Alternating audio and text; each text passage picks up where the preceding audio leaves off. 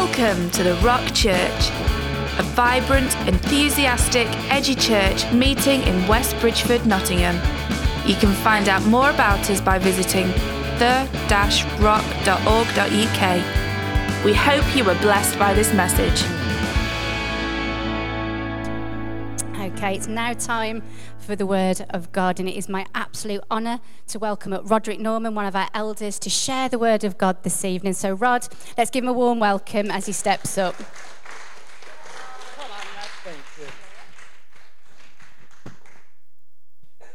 Good evening, Rock Church. If you're visiting us for the first time, good evening, welcome. And I hope you'll be as blessed by this message as I was when I first started writing it. Now, just a word of warning. This afternoon, I thought to myself, oh, I need to print out the message.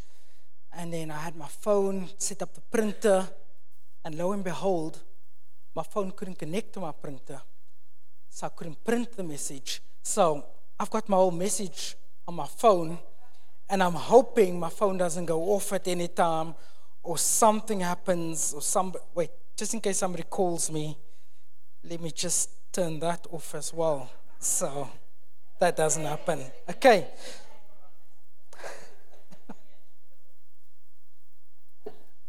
but I, I do know this church shows a lot of grace. So you'll show me lots of grace this evening, won't you? Amen. Amen. So, without any further ado, let's get cracking on this word. This word was inspired by a word that um, Simon brought a few weeks ago, which was about the cross.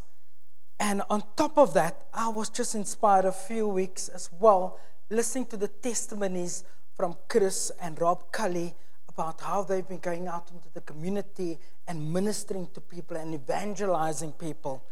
So that's how this word was born. The title of my, my sermon is called Famous Last Words. And I was going through some of the famous last words that you know some famous people were saying, and these are some of them.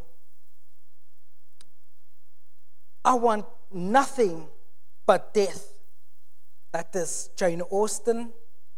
Beethoven said, Applaud, my friends, the comedy is finished. Humphrey Bogart is one of my favorite ones. I should have never switched from scotch to martinis. Can understand that one. Then Pablo Picasso said, Drink to me. And Winston Churchill said, I'm bored with it all. So these were all famous last words. It's not the best of words, you know, but these are the words that someone just before they passed on they decided to utter these words. I was thinking to myself, what will be my last words? It'll probably be, I hope the stove is off or something, because that's the one thing that bothers me constantly. Did I switch off the stove or something? That, that type of thing. You know, but you know what?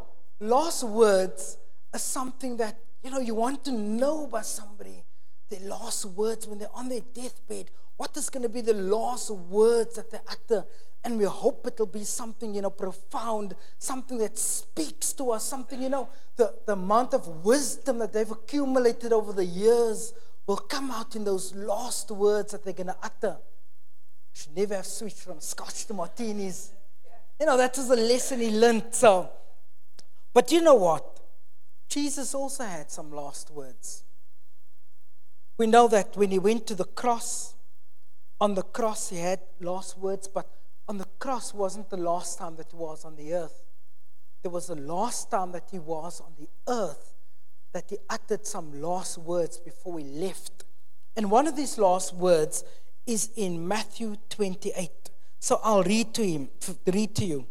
It says, Then the eleven disciples went to Galilee, to the mountain where Jesus had told them to go. When they saw him, they worshipped him, but some doubted. Then Jesus came to them and said, All authority in heaven and on earth has been given to me. Therefore, go and make disciples of all nations, baptizing them in the name of the Father and of the Son and of the Holy Spirit, and teaching them to obey everything I have commanded you. And surely I am with you always to the very end of the age.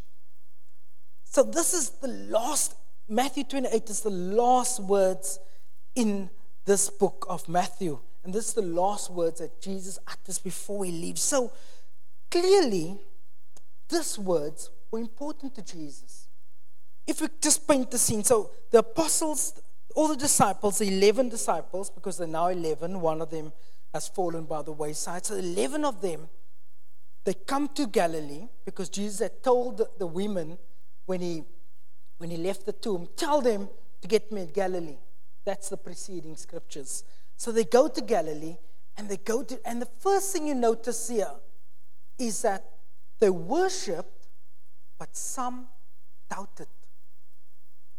So some of the disciples, when they first meet Jesus, after he had come out of the tomb, the first reaction to him is doubt. And you know what? There is so many of us sitting here that still has doubt about our salvation, still has doubt about the work that God has done to us. we still have doubt about the calling of God upon our lives. But here we see to Jesus, he doesn't even speak to their doubt. He doesn't address their doubt. It's not that he's not concerned about it, because he knows we will always have doubt. As men and women of God, you will always doubt things in your life. You'll doubt the scriptures that you read, you'll doubt the word that's coming from the altar, you'll have doubt in your heart. But here, Jesus, he doesn't even address it. What's the, the first thing that he says to them? Comes to them and says, All authority in heaven and on earth has been given to me. You have to understand the importance of those first words to them. The first words he utters to them is all authority. All authority now after the cross, he has been given. He doesn't say power. He doesn't say all power has been given to me. He says all authority. Do you know what? Because I love football, and so you get very invested in football players and things. Do you know what? Football players have got so much power nowadays. The, the things that they say, what they wear, everybody's invested in the lives of the football players. And even, you know, if, if you love um, actors and actresses, you're invested in them. So when they wear something or when they utter something, you always you sit up and you notice. Why? Because of the power that they carry. But jesus doesn't say that power has been given to him. He says authority has been given to him. Why? If you are a football player and you participate in a football game there's only one person that the football players listen to who is that doesn't listen to the manager who do they have to listen to on the field? The referee. The referee is the only person that they have to listen to. The manager can say what he wants to on the sidelines, but the referee has the last authority on the field of play. No one else. If the referee says it's a goal kick, it's a goal kick. If the referee says it's a penalty, it's a penalty. Doesn't matter what anybody thinks or says, the referee has the final authority. And this is a difference between Jesus and anyone else because Jesus says he has been given all authority in heaven and on earth. So you got to understand over your life right now, Jesus has all authority over your life. No one else. Only Jesus has the authority. The devil may tell you, Oh, I've got you, I've bound you, that things are going wrong in your life, that you're not going to make it. The devil might whisper all these things, but I'm here to tell you tonight that Jesus, when he came from the cross, he has been given all authority over everything in heaven and on earth. You can put every cent that you have on that. All authority has been given to him, so you can trust him in everything. But now he goes on and he says, Therefore, go. He says to his disciples, Therefore, go. Even though they have doubt in their hearts, even though they doubt what's happening, it tells them, I've been given authority.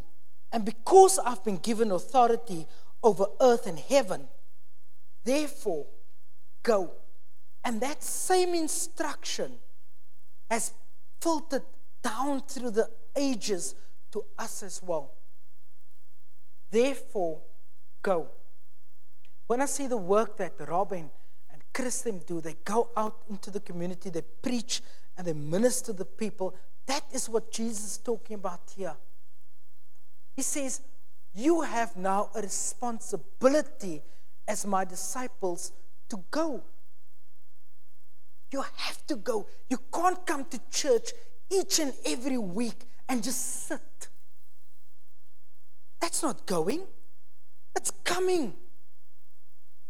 But yet we live our lives as Christians just living to come to church. That's all that we do. We only come to church. We don't do anything with the salvation that's been given to us. We don't do anything with the love and the power and everything that God has invested in us. He says, therefore, go. When was the last time that you had really taken the time to minister the word of God to somebody? And I'm not talking about strangers, I'm talking about family, somebody who you know needs God, somebody who you know is going through so much things right now more than what you could even imagine, but you know about it. I don't know about it. So I can't go to that person. There's a reason why you have the family that you have. There's a reason that you have the friends that you have. Because there's a reason that you've been saved. There is a reason why you've been saved. It's not so that you can just come to church. It's so that you can take the message of Jesus Christ to your family and say, Do you know what? God has done a work in my life.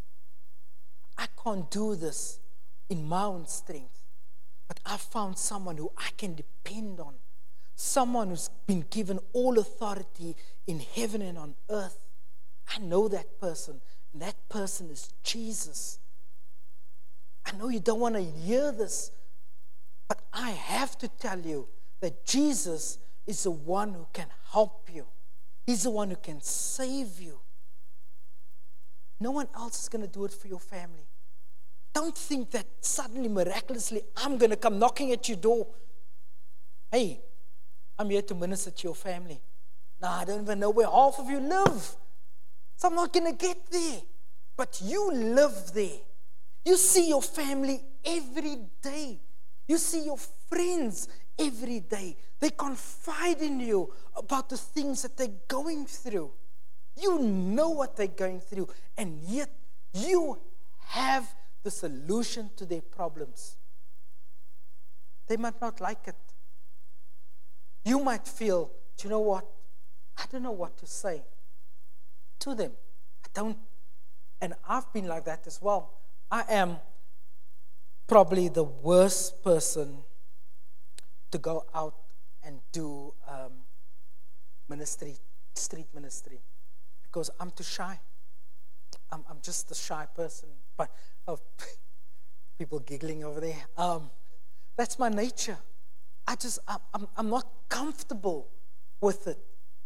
I'm not comfortable with it. But yet, Jesus would have known that his disciples, some of them, didn't feel comfortable with it. But yet, he still says it.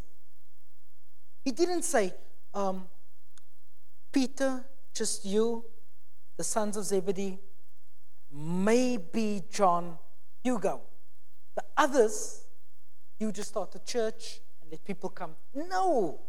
He says to all of them standing there, the ones with doubts, the ones with fears, the ones with uncertainty, he says to all of them, you go. Therefore, you go.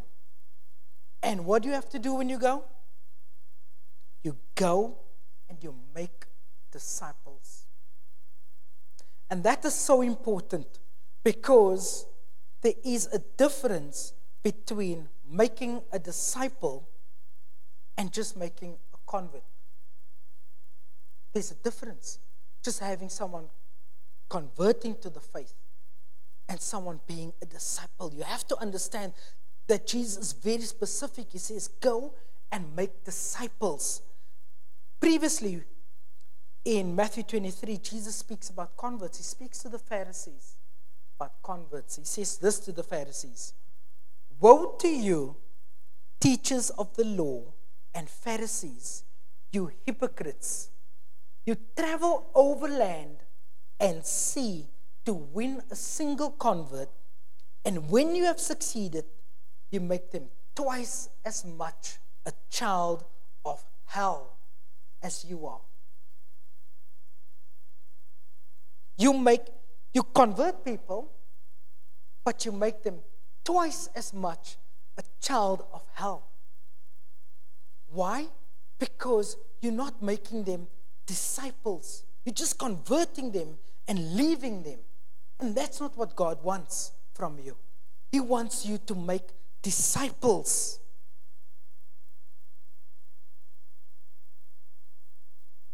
So, what is a disciple?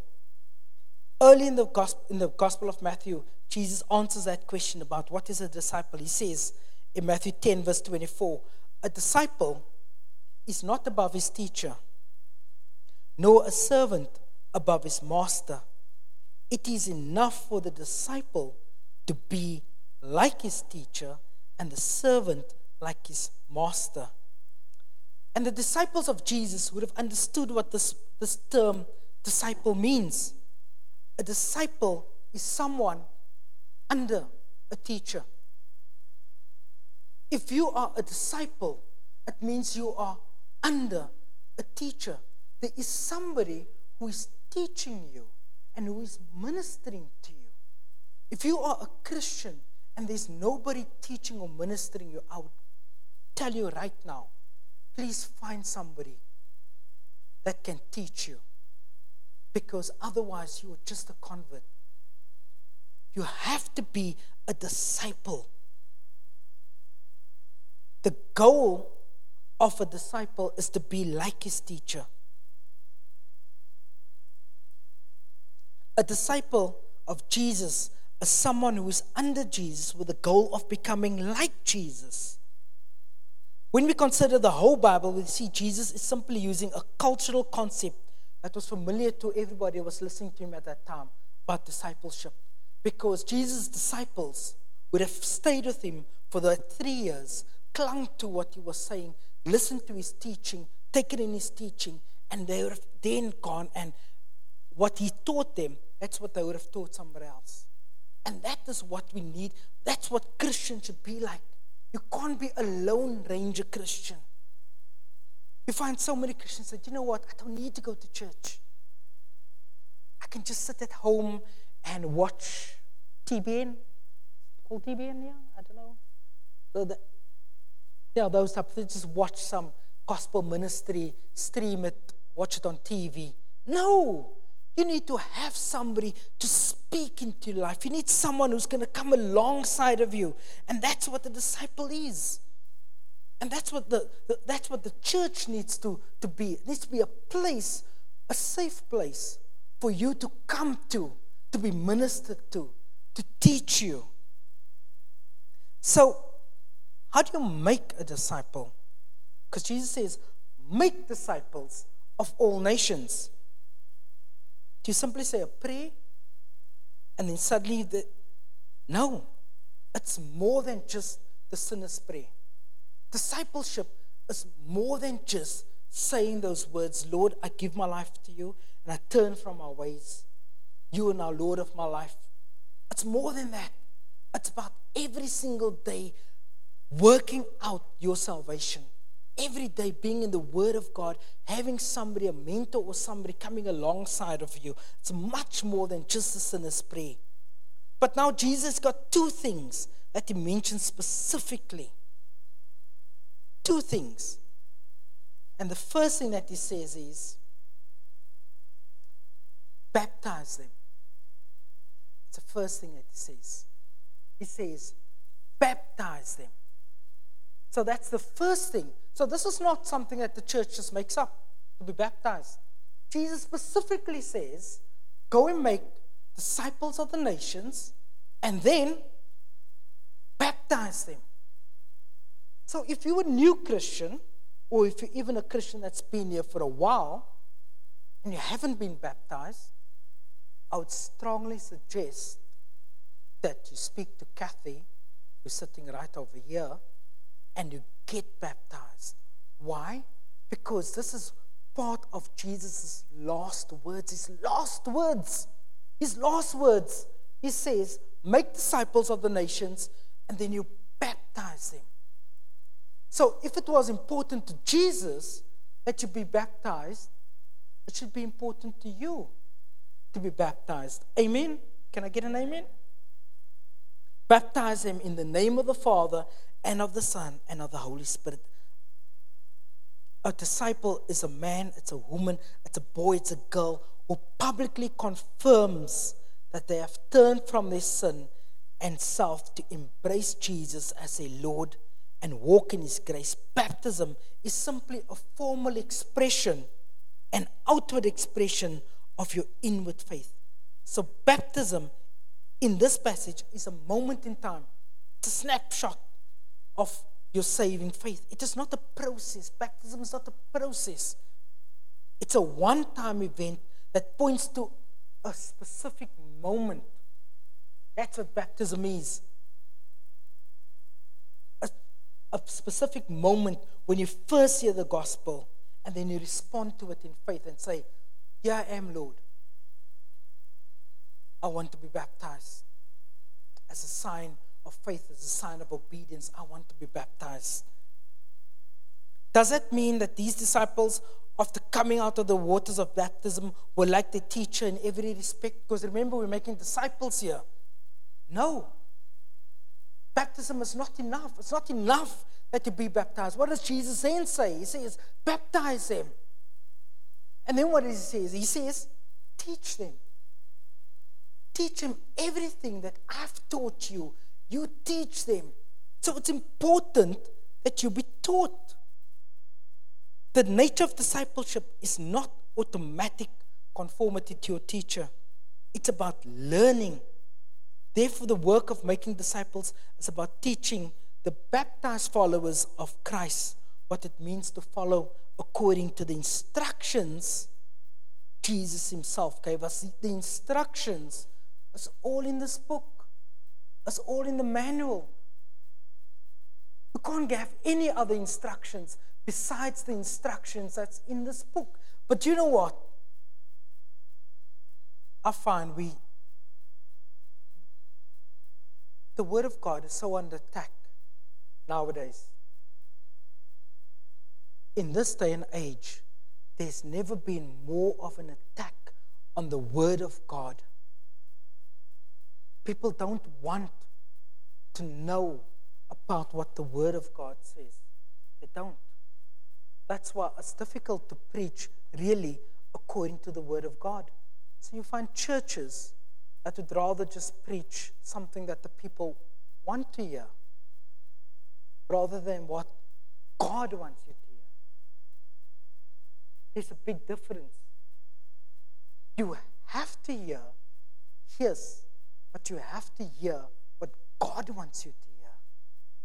You can't want to hear only what you want to hear and take that in because God wants you to learn, He wants you to change, He wants you to be more and more like Christ. And it's difficult. I know it's difficult because each and every day for me, it's difficult when I get a scripture and the scripture speaks to me and I know I've got to change something about myself according to the word of God. It's difficult. So you say, Oh Lord, really? Do you really want me to love my wife like you love the church? Do you really want me to offer up my life to my wife when she's treating me badly? I know she doesn't really treat me bad. I'm just saying that as oh, let's go. Not people who walk out of me and say, oh, Linda's treating Roderick bad. No. But what I'm saying is, sometimes when God speaks to us, when He clearly speaks to us, because you know, you know when God touches you in your heart, when the Word of God speaks to you, you know more than what anybody else, Lord, that was you that just said that to me. That's you speaking to my heart. That's you. Then how do you react? Either you turn away and you say, Do you know what?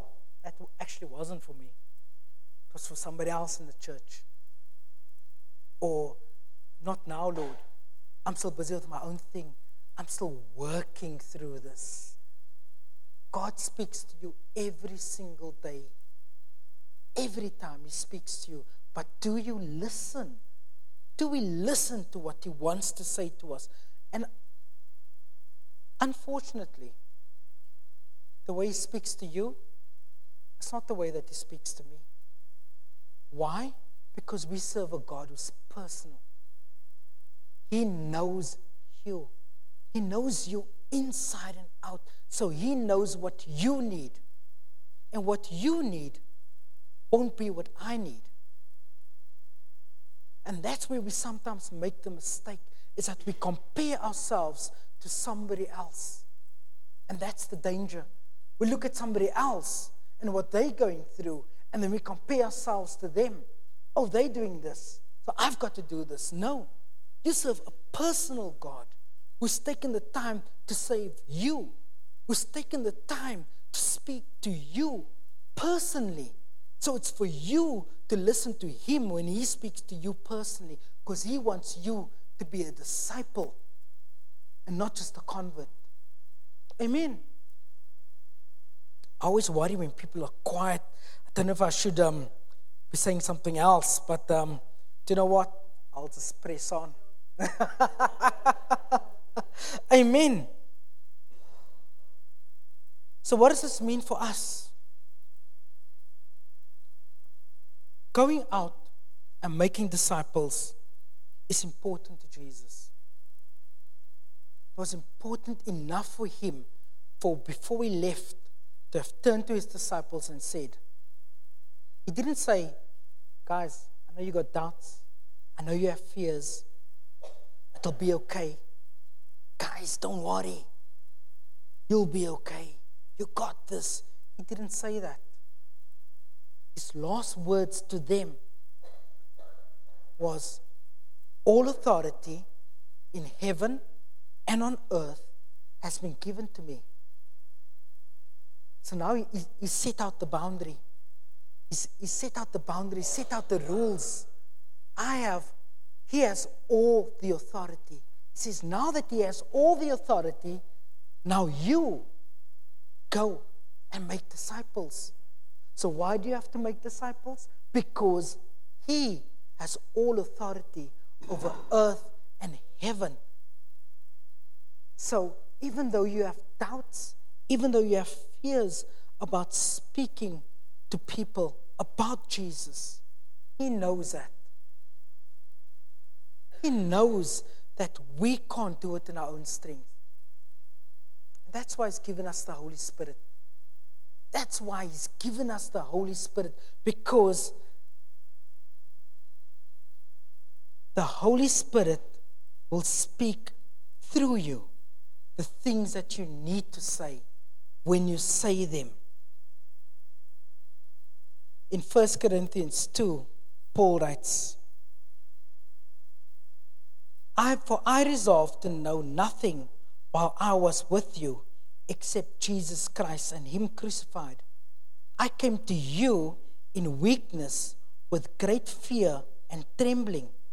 My message and my preaching were not with wise and persuasive words, but with a demonstration of the Spirit's power, so that your faith may not rest on human wisdom, but on God's power. You don't have to convince people about God. You don't have to convince people to serve Him. You don't have to. You don't have to. But you have to speak to them about Him. He wants you to. As you go into this week, as you go home, actually, you see your loved ones, family, or go home, get a text message from a friend, and you know the struggles that they are going through in life. You know their things. Be bold. Step out in faith to say, I know what you're going through. But I know someone who can come alongside you. I know someone who can get you through this. I know that person. His name is Jesus. You don't have to tell me about it. Don't tell me. All you have to do, just rest your faith on Jesus. Just say, Lord Jesus. Don't even tell me about it, Lord Jesus. Tonight, I lay before you my problems. These are my things. These are my problems that I have that I'm struggling with. My friend has told me about you. A family member has told me about you. Put your faith out there. Brothers and sisters, what do you have to lose? What do you have to lose? It's not like your family can run away. They can't. They're family. Family will always be family. Today I've got this one regret in my life. I'm just coming to land now. I have a younger brother. He's a year younger than what I am. And he's been in and out of all the wrong things. Involved in gangs, involved in drugs, alcohol, you name it, he's done it. He's a year younger than what I am. He could never hold down a job because he always thinks he's better than anything else. And it's been difficult, difficult for me to speak to him. Whenever I'm in his presence, I get angry. Whenever I see him, I get angry at him. It wells up inside of him, inside of me, and I'd snap at him every single time. And as I was preparing this message, God really laid it upon my heart and said, Why have we never ministered to him? Why have we never spoken to him about my goodness, the things that I've done for you? You've never told him that it could be done for him. You've allowed your anger to keep him away from me. That's, that's where I am. And I to now think to myself, because my brother's now miles and miles away from me. How do I now rectify that? How do I rectify it? Because the things that he's caught up in, I can't just pick up a phone and call him. I know I missed the opportunity while I was there. But you know what? I trust that my God, who I serve, can still, over these thousands of miles, he can still do something. So I pray, my prayer is that I find that opportunity where if I have an opportunity to speak to him again, be able to say to him, whatever you're going through right now, I know the answer. I have the answer for you, and it is Jesus. You may not want to hear it. You might not want to hear it. But He has done it for me. He can do it for you. And I know each and every one of you is sitting here you can testify about what God has done in your life. And He can do the same in your family and your friends' lives. Amen.